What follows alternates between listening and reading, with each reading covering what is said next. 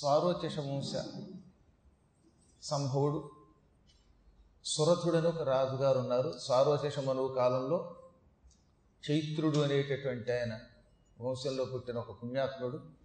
మంచి ఐశ్వర్యవంతుడు ధనవంతుడు బలవంతుడు సద్గుణవంతుడు మంత్రులు ఉన్నారు సేనాధిపతులు ఉన్నారు ఆయనకి. సైన్యం ఉన్నది. భూమండలాన్ని ఏకఛత్రాధిపత్యంగా పరిపాలిస్తున్న సమయంలో కోలా విధ్వంసులు అని పేరు కలిగినటువంటి కొంతమంది శత్రువులు ఈ రాజు మీద కన్నేశారు. ఆయన సంపద మీద కన్ను వేశారు. ఆయన ఆలయాల్లో బాగా డబ్బు సంపాదించి పెట్టాడు అనే విషయం వాళ్ళకి తెలిసింది. ఆలయాలు ధర్మం నిలబెట్టడం కోసమని పూర్వకాలంలో సంపదలతో కళకళలాడేవి. ఇప్పుడు గుడికి మీరు డొనేషన్ ఇచ్చారంటే ఈ ధనం ఆ పక్కన ఉందంటే ధర్మకార్యాలకు వినియోగపడతాయి. దేవ పూజలకి ఇలా పురాణ ప్రవచనాలకి మంచి మంచి గ్రంథాలు ముద్రణ వేయడానికి గోవుల పోషణకి సామాన్యులకు అప్పుడప్పుడు అన్నదానానికి లేదా వైద్య సహాయానికి మంచి మంచి ప్రసాదాలు ప్రజలకు అందించడానికి ఉపయోగపడుతుంది గుడికి డబ్బు అంటూ ఉంటే. గుడికే డబ్బు లేకపోతే వాళ్ళు ఏం సత్కార్యాలు చేస్తారు? అందువల్ల పూర్వం మహారాజులు ఎంతో కష్టపడి తాము సంపాదించిన ధనమంతా ఆలయాలకు ఎక్కువగా అర్పణ చేసేవారు.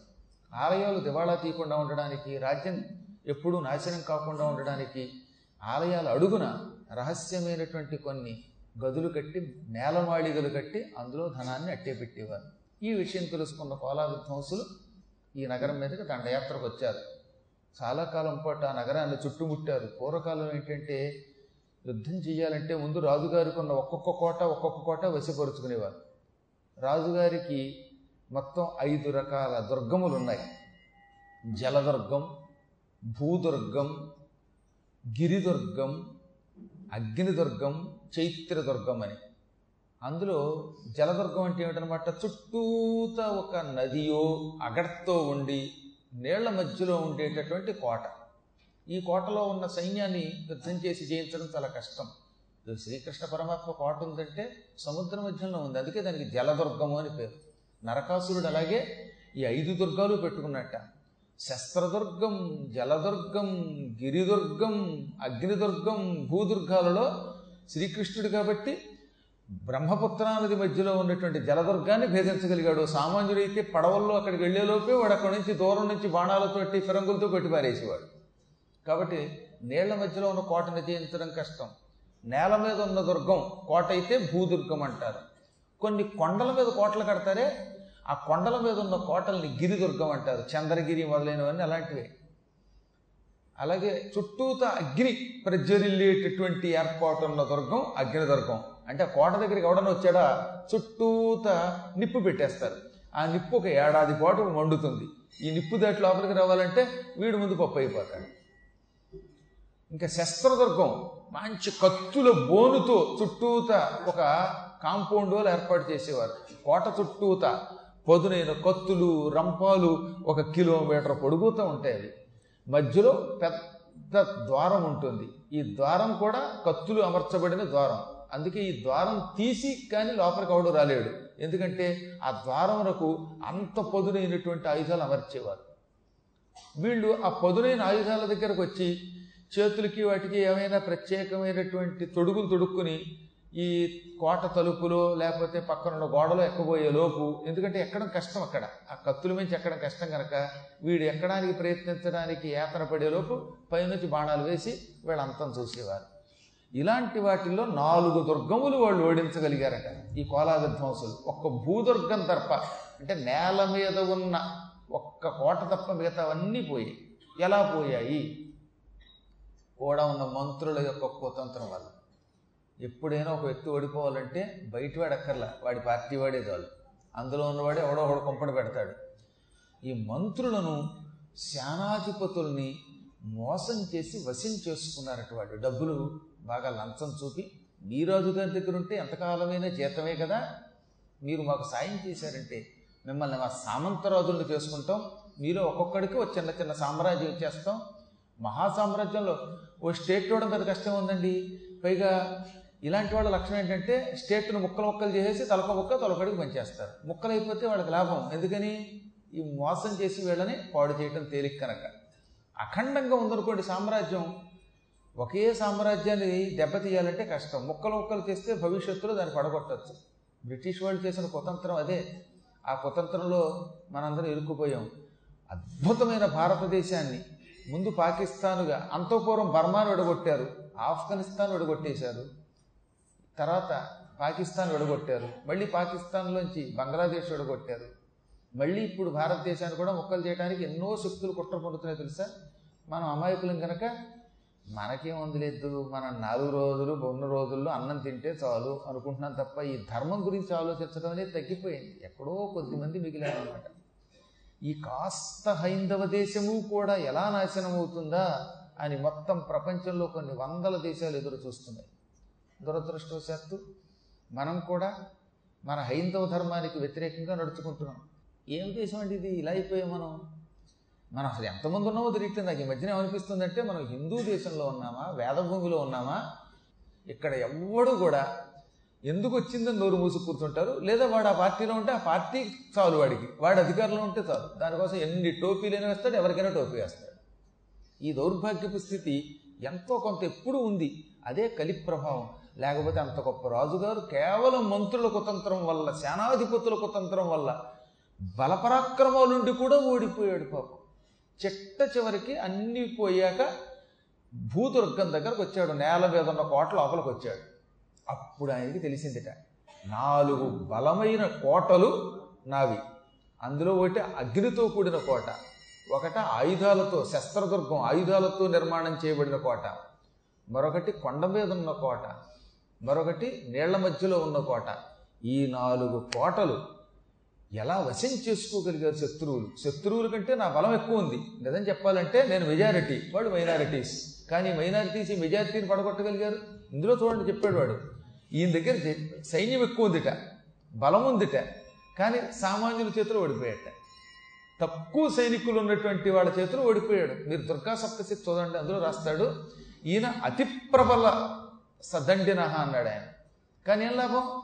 వాళ్ళు తక్కువ వాళ్ళైనా ఓడించారు. ఎలా ఓడించారు? మనలో మనకి తెచ్చిపెట్టి మన వాళ్ళని వశం చేసుకుని ఓడించారు. ఆయన భూ దుర్గానికి రాగానే నేల మీద ఉన్న కోటకి రాగానే గది వేసుకొని తలుపు వేసుకొని కాసేపు ఏమనుకున్నాడు? నాకున్న బలం గొప్పది. సైనికులు ఎక్కువ ఉన్నారు. శస్త్రబలం ఉంది అస్త్రబలం ఉంది ధనబలం ఉంది. ఇంతమంది ఉండి కూడా నేను చాలా తేలిగ్గా ఓడిపోయాను. దీనికి కారణం ఏమిటి అనుకుంటూ ఉండగా కొంతమంది దూతలు వచ్చి అయ్యా మీరు ఓడిపోవడానికి మూల కారణం బలం లేక కాదు ధనం లేక కాదు జనం లేక కాదు మనం లేక కాదు. మన వాళ్ళంతా అవతల వాడి దాంట్లో కలిసిపోయారండి. శత్రువులు కూటమిలో కలిసిపోయారు. మీ మంత్రులు కంత్రీలైపోయారు. మీ శానానులు అవతల వాళ్ళ సన్మానాలకు లొంగిపోయారు. మన హిందువుల లక్షణం ఇదండి. శత్రువులు మన మీద దాడి చేస్తే మనం వాళ్ళతో కలిసిపోయి వాడిచ్చే డబ్బులు కక్కుర్తి పడతాం. దాంతో మీరు ఓడిపోయారండి అని చెప్పగానే నీకు మతిపోయింది. దాంతోపాటు దూతలు ఏమన్నారో తెలుసా? మహారాజా ఈ ఆఖరి దుర్గములో ఉన్న మంత్రులు కూడా మిమ్మల్ని వలవేసి పన్ని మిమ్మల్ని బంధించి శత్రువులకు అప్పగించడానికి సిద్ధంగా ఉన్నారు. ఏ నిమిషంలో అయినా మీ మంత్రులు కానీ ఇక్కడున్న సైనికులు కానీ మిమ్మల్ని బంధించడం ఖాయం. మీరు తర్వాత శత్రువులకి ఖైదీగా చిక్కుతారు బందీగా చిక్కుతారు. మీరు బందీగా చిక్కాక శత్రువులు ఏం చేస్తారో తెలియదు. తర్వాత మీ ఇష్టం అని ఏం జరగబోతుందో చెప్పారు వాళ్ళు. అప్పుడు ఆయనకి భయం వేసింది. శత్రువుల చేతికి చిక్కామా? నానా రకాల అవమానాల పాలవుతాం. చిత్రహింసల పాలేదా చేస్తారు? లేదా చెరసాలలో పెట్టి చెప్పకూడు తినిపిస్తారు. నీచమైన అన్నం తినిపిస్తారు. ఆ తర్వాత ఇక విముక్తి ఉండదు. ఇప్పుడు చెప్పిన దాన్ని బట్టి ఇక నేను నెగ్గడం చాలా కష్టం. ఇప్పటికే నా భార్య పిల్లలు రహస్య మార్గం గుండా ఎక్కడికైనా వెళ్ళిపోయేటట్టుగా ఏర్పాటు చేసాడు ఆయన. అందుకే నేను ఏమనుకున్నాడు పెళ్ళాం బిడ్డలు ఎలాగో అడవికి పంపాను వాళ్ళు ఎక్కడికో పోయి ఉంటారు ఈ పాటికే. ఇక మిగిలింది నేను. వాళ్ళు ఎలాగో వాళ్ళ బతుకు వాళ్ళు బతకగలరు మారు వేషాల్లో నేను కూడా ఎవరికీ చిక్కకుండా ఏ అడవికి పోతే మారు వేషంలో ఉంటే బతికి బాగుంటే రేపు ఎప్పుడైనా మళ్ళీ సైన్యాన్ని సమకూర్చుకోవచ్చు శత్రువులు జయించవచ్చు. అనుకుని ముందుగా బాగా ఏర్పాట్లు చూసుకున్నాడు. భార్య వెళ్ళిపోయిందా లేదా? వెళ్ళిపోయింది. పిల్లలు సక్రమంగా బయటికి వెళ్ళిపోయి తప్పించుకొని వేరే చోట భద్రంగా ఉన్నారా లేదా? అది కూడా తెలిసింది. వాళ్ళు ఎక్కడికో వెళ్ళిపోయారు మారు వేషంలో. ఇక వాళ్ళు ఎలాగో శత్రువులకు దొరకరు.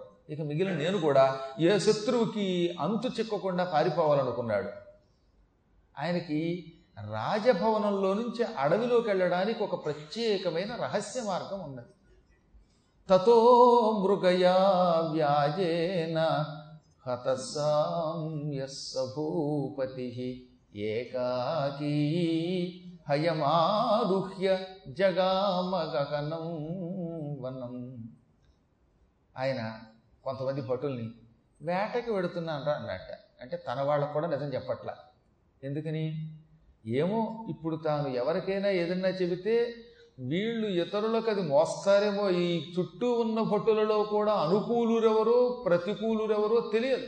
మోసగాడెవడో నమ్మదగినవాడెవడో తెలియదు. ఒక్కోసారి మన చుట్టూ ఉన్న వాళ్ళందరూ మనలా కనపడతారండో ఇందులో మనమే సిబిసిఐడిగా వచ్చేవాళ్ళు ఎంతమంది ఉంటారో తెలియదు. ఆ మధ్యన పాపం స్వామీజీ ఓ దౌర్భాగ్యాన్ని నమ్మి ఇంట్లో పెట్టుకుంటే వాడి ఇంట్లో సీసీ కెమెరాలు పెట్టి ఆయన లేనిపోని ఫోటోలు తీసి అప్పగించేట బయటికి. కాబట్టి శిష్యులము అని మన పక్కకి చేరి మీరంటే భక్తి మీకు సేవ చేస్తామన్న వాళ్ళని కూడా ఎంతవరకు నమ్మాలో అంతవరకే నమ్మాలి. వీడు ఏం కెమెరా పెడుతున్నాడో మనకేం తెలుసు?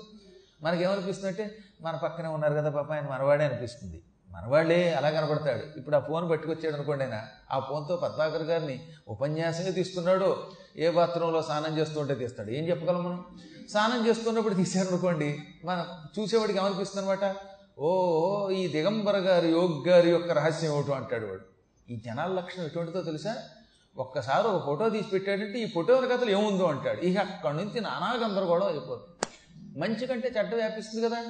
అప్పటిదాకా తెగపోయడం ఈ జనాలే అబ్బో గురువు గారు గంగ అంటారు. ఈ గంగ అన్న నోటితోటే రేపు పొద్దున ఈ ఫోటో పెట్టుకొస్తే దొంగ అంటారు. ఎప్పుడు గంగ అంటారో ఎప్పుడు గంగ అంటారో తెలియదు. అటువంటి జనాన్ని నమ్ముకోవడం చాలా ప్రమాదకరం. కాబట్టి ఎంతవరకు ఉండాలి అంతవరకు ఉండాలి. ఏ వ్యక్తిని నెత్తి మీద పెట్టుకోవడం వల్ల ఏమీ ఉపయోగం లేదు. మనం చూస్తూనే ఉన్నాం కదా అంతటి పరమాత్ముడైన కృష్ణుడితో తిరిగిన వాళ్ళే పిచ్చివాగుళ్ళు వాగాడారు ఆయన మీద. ఇంకా రాముడితో ఎటువంటి సాంగత్యం ఉన్నది అయోధ్యానగర వాసులకి అంతటి మహాత్ముడిని ఎవడన్నా ఏదైనా అంటాడా? అటువంటిది ఓ సామాన్యుడు వచ్చి సీత గురించి ఒక అభాండం వేశాడు. వాళ్ళే వేయగలేంది. ఈనాటి మనుషులు వేయటంలో కలియుగంలో ఉన్న మనుషులు వేయటంలో ఏమీ లేదు విప్రతగతి మనం చూస్తూనే ఉన్నాం కదా ఉపన్యాసాలు అద్భుతంగా ఉన్నాయంటారు. ఎప్పుడూ చిన్న పొరపాటు ఒక్క అంటాడు ఆయన. పొరపాటు కూడా అనాలని అండ ఆయన. అందులో ఉన్నది ఏదో చెబుతాడు. ఇంకా అక్కడి నుంచి ఆయన ఇంటి మీద ధర్నాలట. ఈ జనాలు ఏం నమ్మమన్నారని చెప్పండి ఒకసారి ఆలోచించండి. కాబట్టి చెప్పొచ్చేది ఎందుకు చెప్తానంటే పాపం ఇంతటి మహారాజు గారు భటులు ఇంతకాలం తన దగ్గర తిండి తిన్నటువంటి వాళ్ళు కూడా నమ్మలేక ఒరే అలా అలా పక్కనున్న అడవిలో వేటకెళ్ళి వస్తానరా అని చెప్పి అసత్యం ఆడవలసి వచ్చింది కనుక కష్టకాలంలో అసత్యం ఆడటం తప్పు కాదు కనుక అసత్యం ఆడి తలుపులు మూసుకుని రహస్య మార్గం గుండా అరణ్యానికి పోయాడు.